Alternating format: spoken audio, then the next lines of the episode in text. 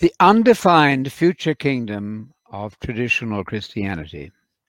In the teaching of Jesus, the future is always prominent, and the present is meaningful as a preparation for the end of the age when Jesus returns. Any theology which does not operate within this framework has lost its foundation in the Bible. Scholarship recognizes that Jesus spoke of the kingdom of God as future and yet as, in some sense, present. Beyond this, it seems reluctant to go. It has not defined what is meant by the future kingdom. This vagueness about the kingdom leads automatically to a vagueness about the gospel, which is the gospel about the kingdom, and threatens to obscure the whole Christian message. The New Testament is not silent, as we've seen, about the future kingdom. If it only occasionally spells out the details of the future theocracy of the Messiah, in which the church is to take part as executives with Christ, this is because it assumes that the doctrine of the kingdom will be understood from the Old Testament. It never hints that the much greater detail provided by the prophets has been superseded. All that the prophets had revealed about the future kingdom and the reign of the Messiah awaits fulfillment at the coming of Jesus in glory.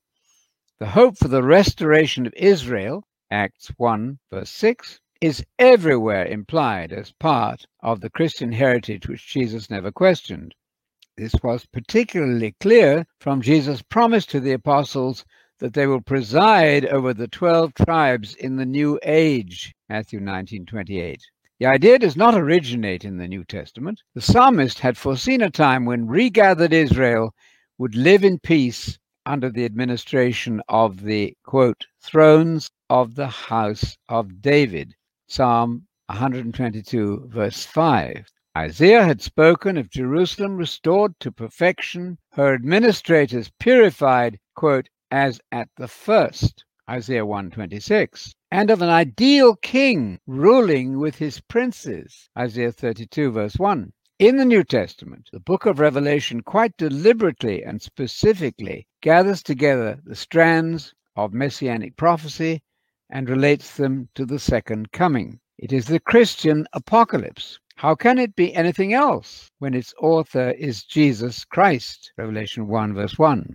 To speak of the apocalypse as, quote, Jewish, as if this means it is not therefore Christian, is fundamentally confusing. Christianity is itself thoroughly Jewish. Jesus is a Jew whose teaching is rooted in the heritage of Israel in the book of Revelation, he confirms much of what had been already recorded in the Gospels. Jesus' exhortations to the churches in Revelation 2 and 3 show that he subscribed wholeheartedly to the traditional messianism of the Old Testament. This fact cannot be avoided.